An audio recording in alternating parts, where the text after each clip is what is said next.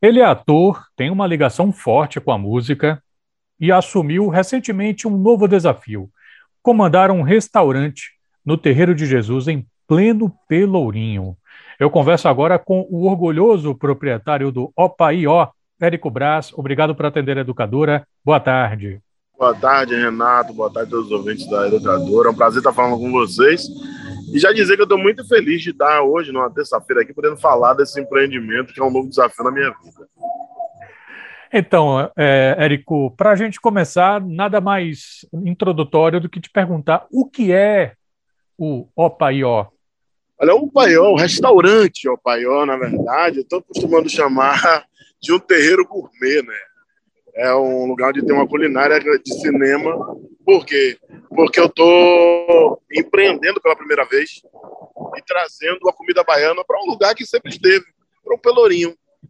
Né? Eu é, sou uma pessoa que tem um, uma raiz no Pelourinho, né? Pelourinho me revelou no Opaió.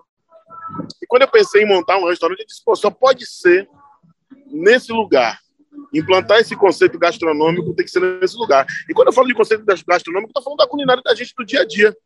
Aquela comida que a mãe faz, que a avó da gente faz, que a gente come em casa. É, claro que com um toque de sofisticação, é, um chefe de cozinha, a gente alterou algumas coisas.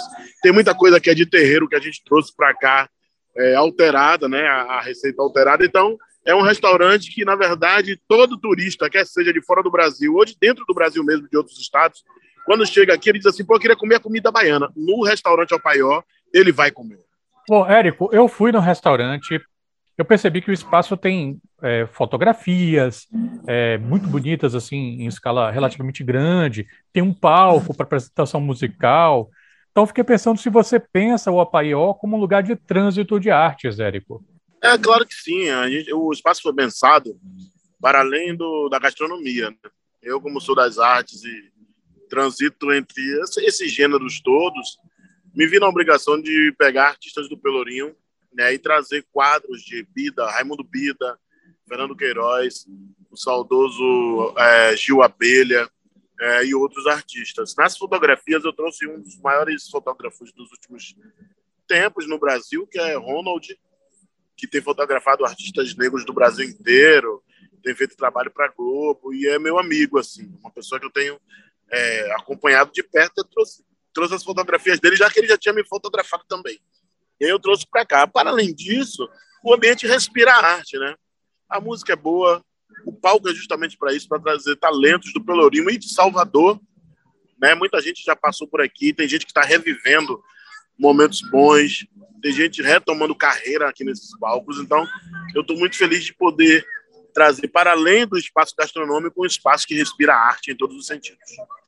Pois é, outro dia eu estava dando uma olhadinha ali no Instagram do Opaió, até o Márcio Vitor, né, deu uma palhinha lá outro dia. É, Érico, em uma ocasião, você esteve no TEDx e você comentou a cultura como uma forma de evitar o que você chamou de morte simbólica. Pensando gastronomia e culinária, pensando que essas coisas também são cultura, qual lugar que você acha que a gastronomia e a culinária têm a desempenhar é, para evitar isso que você chamou de uma morte simbólica? Olha, o processo de fabricação da morte simbólica ele se dá o tempo inteiro, inclusive no Pelourinho, né? A gente sabe que a globalização, o capitalismo, eles são absolutamente mortais, né? eles são letais.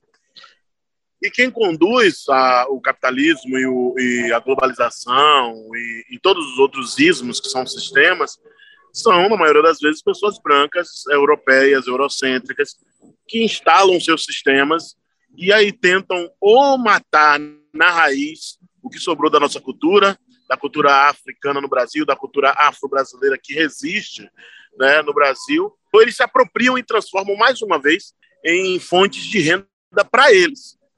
Então, quando a gente cria um espaço como esse, que tem na sua veia, no seu conceito, a preservação da cultura africana e da cultura afro-brasileira do ponto de vista da gastronomia, a gente está evitando o processo de fabricação de morte simbólica e física também. Porque quando eu falo da, da simbólica, é porque tudo, todos esses pratos que a gente tem é, colocado aqui no Paió, que são pratos do dia a dia, pratos de terreiro de candomblé, eles estão ressignificados. De certa forma, a gente está mantendo, mantendo a simbologia, a importância da simbologia deles na sociedade. Mas do ponto de, de vida físico, do ponto de vista físico, nós temos um outro fator que é o cristianismo, né, que é o segmento religioso, que traz para essas comidas uma visão diabólica. Isso vem acompanhado de diversas coisas. Então, quando a gente preserva num espaço como, como esse, um acaçar, por exemplo, no nosso, no nosso menu a gente tem um acaçar que foi alterado para um, com outras coisas, com mel, com coco, com, e outros outros outros que tem ficado delicioso. De certa forma, a gente está mantendo vivo, simbolicamente e fisicamente, um prato que faz parte da culinária afro-brasileira, de certa forma africana, preservada no Brasil, e que barra o processo de fabricação de morte simbólica do povo negro através da culinária. Eu soube que você, que é ator, né, e agora também proprietário de um restaurante, agora também vai se lançar no mercado fonográfico. Tá vindo um álbum musical aí. Pode falar um pouquinho a respeito, Érico? Ah, sim. Eu sempre circulei pela música, né? A música sempre esteve junto comigo. E eu me senti na obrigação de dar esse, essa contrapartida para a arte, de tudo que a arte já me deu através da música. Então, acabei de, de gravar um disco, né?